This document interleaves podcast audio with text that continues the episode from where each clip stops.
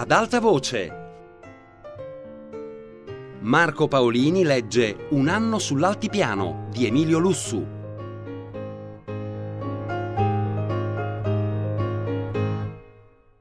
Qualche cosa di vero doveva esserci nelle teorie del tenente colonnello. Quella sera io perdetti la strada del ritorno. E ciò non sarebbe avvenuto se avessi rifatto la stessa strada. Ma era già tardi Cercavo una scorciatoia per evitare la carreggiabile che conduce al Buso, è troppo lunga, e il sentiero che avevo scelto passava interamente nel bosco, dove cominciava già a farsi buio.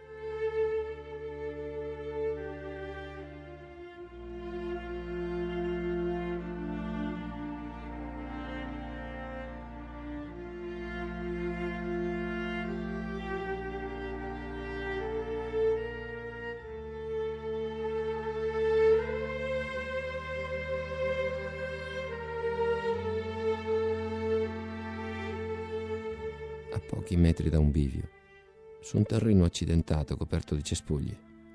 Fummo accolti da una scarica di fucileria. Io mi accorsi troppo tardi di avere obliquato a sinistra anziché puntare più a destra verso Alfrenzela. A terra! A destra! Stendetevi! Il plotone si buttò a terra, cominciò a stendersi, carponi. Eravamo sotto il fuoco, ma protetti dall'andamento del terreno e dal bosco fitto. E i cespugli ci nascondevano completamente, maledetti ungheresi! Bestemmiò il sergente al mio fianco. Mi han bucato un braccio. Ungheresi, mormorai. Sì, tenente, ho avuto il tempo di vederne uno in piedi, altri foglio sui pantaloni. No, gli dissi, si sbaglia. Sono bosniaci. Ci avevano detto, infatti, al comando di divisione che l'avanguardia nemica era formata da una divisione bosniaca. I bosniaci non portavano il trifoglio sull'uniforme. Il plotone si era steso, sparava, con calma. Il sergente si fasciava il braccio ferito aiutato da un soldato. La superiorità delle truppe che avevamo di fronte era evidente. Quello era il fuoco almeno di una compagnia. Se ci avessero attaccati saremmo stati sopraffatti. Io feci innestare le baionette e passare la voce di stare a contatto di gomito, pronti al contrattacco. Ero preoccupato avevo ricevuto l'ordine di fare una ricognizione per prendere contatto con la sinistra e avere chiarimenti sulla situazione, non già ad impegnarmi in combattimenti. Il plotone era una scorta contro sorprese di pattuglie, non era un reparto capace di sopportare uno scontro simile. Perciò decisi di indietreggiare. Dopo il primo nervosismo, il tiro nemico s'era calmato. Ora si sparavano solo colpi isolati. Per coprire il rumore del ripiegamento, feci sparare una bomba a mano. Il soldato che mi stava più vicino accese una sipe. Ne controllò calmo l'accensione nella mano, scattò dritto in piedi, la lanciò alta perché non fosse fermata dagli alberi. La bomba scoppiò bene, cadendo dall'alto con un fragore che la foresta rese più cupo. Le schegge si dispersero con sibili stridenti, un miagolio di gatti. Era la prima bomba sparata da noi sull'altipiano. Un attimo di silenzio seguì nella foresta. Dalla linea nemica una voce sonora rispose Alla faccia tua! La fucileria riprese più intensa. Di fronte a noi un razzo luminoso si levò in aria altissimo, rischiarò la foresta e tutta la vallata di ronchi. Noi ci appiattimmo sull'erba come foglie. Forse ha ragione il sergente, pensai. Devono essere ungheresi della costa adriatica. I bosniaci non parlano certo l'italiano.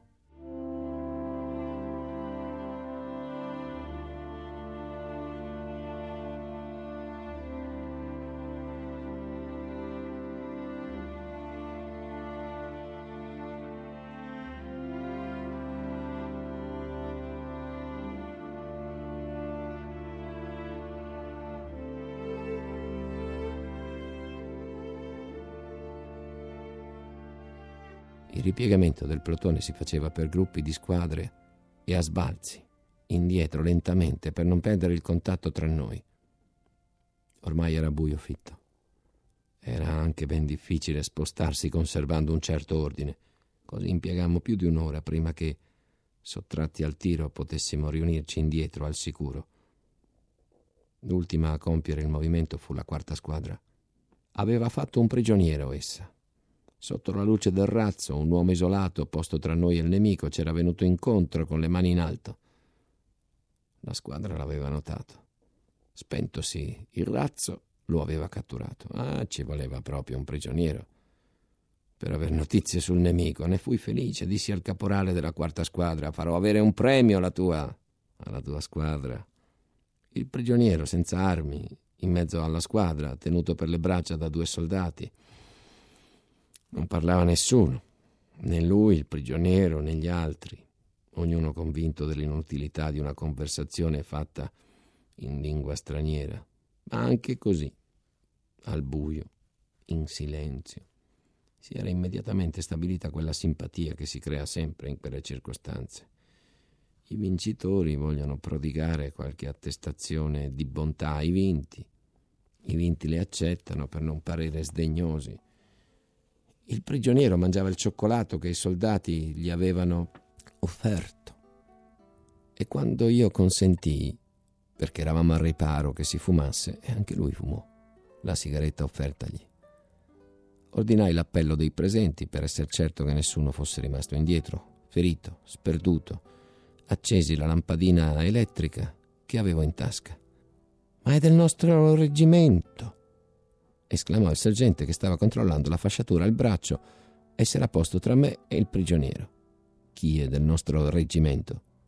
Il prigioniero. Oh diavolo. Oh diavolo. Oh diavolo, mormorava il caporale della quarta squadra tra i denti. La lampadina illuminò la faccia del prigioniero. Sbalordito pupille dilatate. Anche lui guardava. La sigaretta gli era caduta di bocca, l'uniforme era la nostra. Sul berretto il numero 399, il nostro reggimento. Le mostrine, quelle della brigata, sulle spalline il numero della compagnia, la nona. Il nostro stesso battaglione, come ti chiami? gli chiesi. Marrasi Giuseppe. Gli domandai il nome del suo comandante di compagnia di plotone e egli me li disse. Erano i nomi dei miei colleghi del battaglione. E come hai fatto a finire così, in mezzo a noi? Mi sono smarrito. Era la nona compagnia, quella che sparava contro di noi. Signor sì. Finito l'appello, riprendemmo il cammino sulla strada. Il soldato della nona parlava coi compagni. Ti è andata male, eh? Credevi d'aver finito la guerra, figlio d'un cane. Confessa Avresti pagato un occhio perché noi fossimo austriaci. Ma Rasi protestava. Ma no, ma no. Vi dico, e che razza di stomaco. Ti sei sbaffato il cioccolato come un vero austriaco. Tu quello me lo restituirai.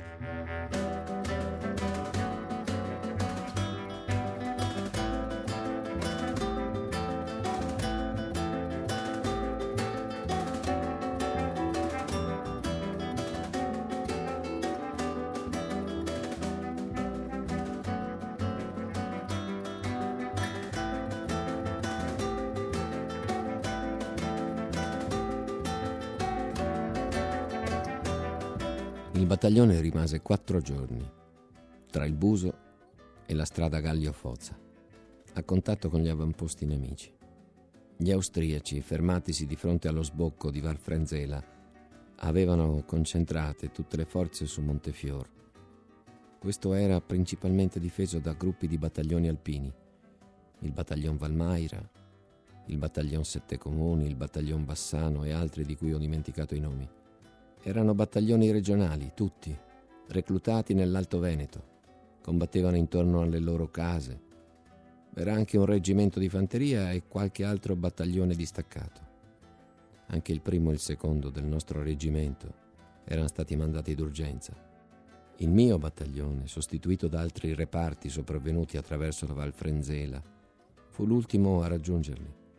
L'aiutante maggiore fu ferito gravemente e io, che fino ad allora avevo comandato la decima compagnia, fui nominato aiutante maggiore. Partimmo poco dopo mezzanotte da Foza. Il comandante di brigata volle salutarci. Anch'egli ci avrebbe raggiunto tra poco. Un suo figlio, combatteva negli alpini.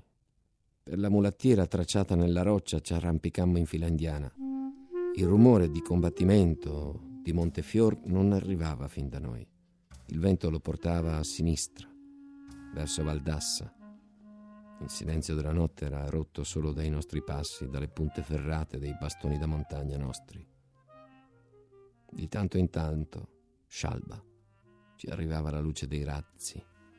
Alla nostra destra, oltre le pendici di Monte Tonderecar, dall'altro versante, lontano, si sentiva frequente il guaito della volpe, rauco, stridulo, simile a un riso sarcastico.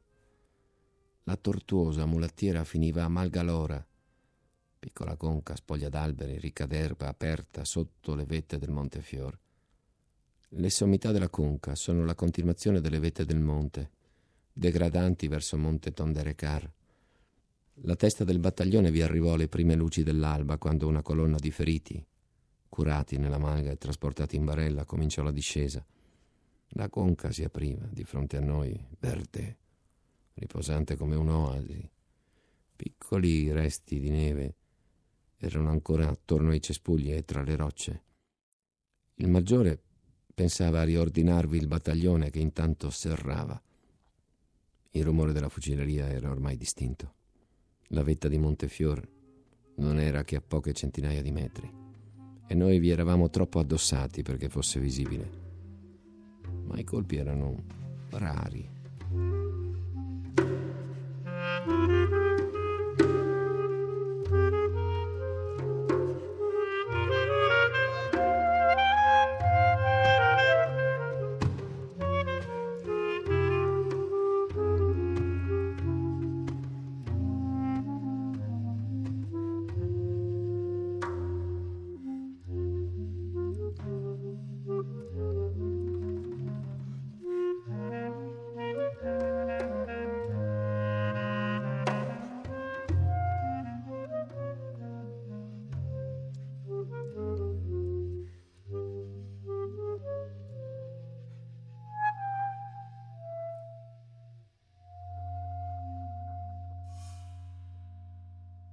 Il maggiore aveva spiegato per terra una gran carta topografica e l'esaminava fumando.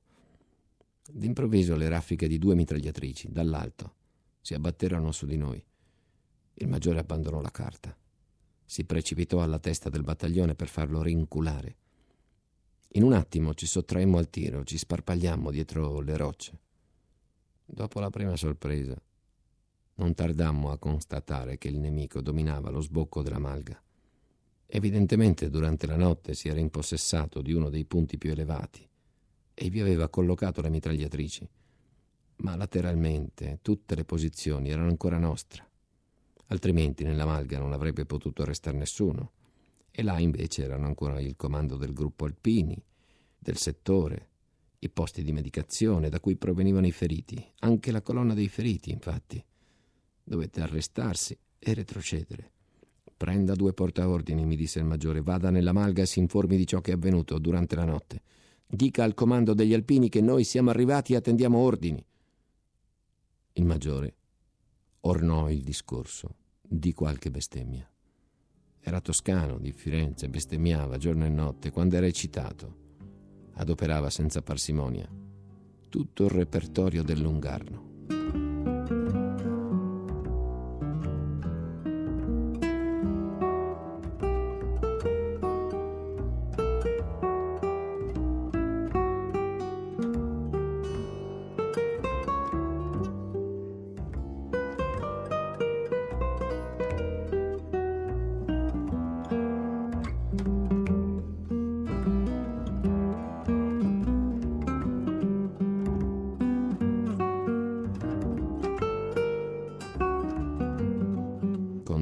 dell'ungarno. portaordini di corsa.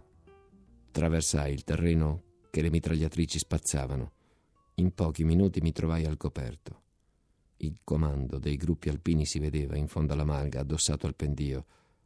La croce rossa dei posti di medicazione era issata a fianco su una capanna in legno, vecchio rifugio per vaghe al pascolo d'estate. Mi diressi là. La capanna, le adiacenze, Erano ingombre di feriti che attendevano di essere trasportati a Foggia. Altri feriti scendevano continuamente dall'alto.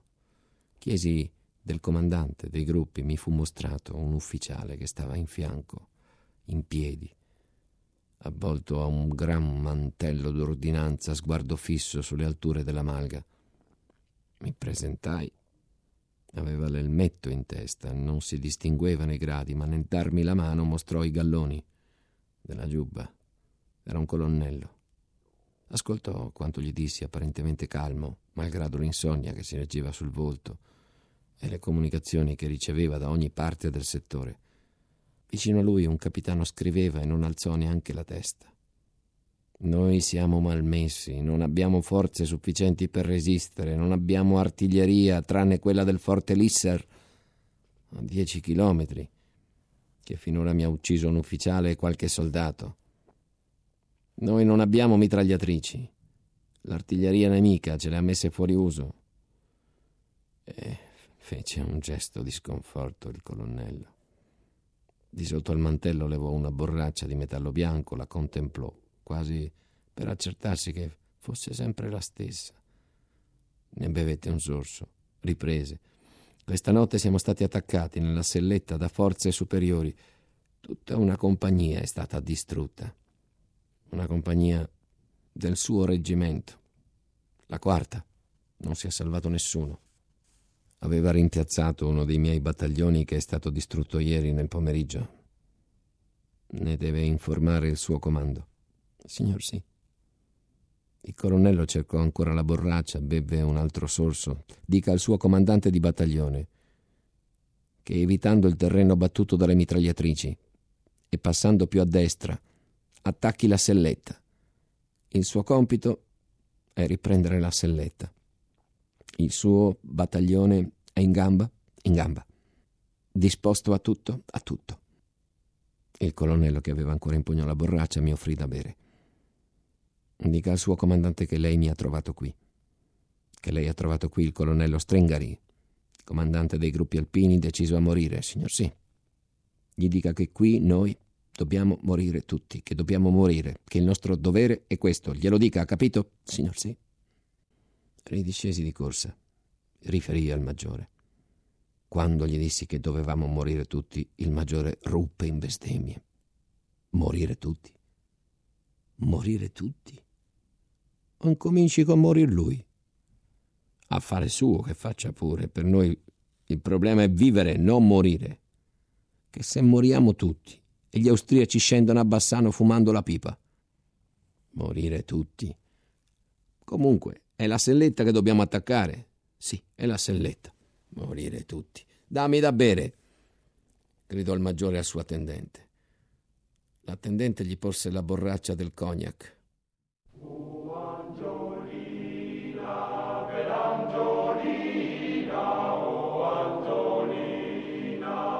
canto